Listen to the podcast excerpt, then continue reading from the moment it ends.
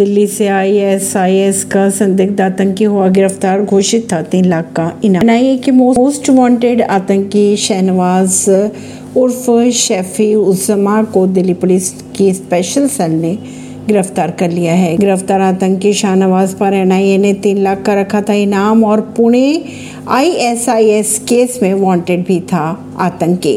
पेशे से इंजीनियर शाहनवाज दिल्ली का रहने वाला था वह पुलिस कस्टडी से फरार होकर दिल्ली में ही रह रहा था। परवीन सिंह नई दिल्ली से।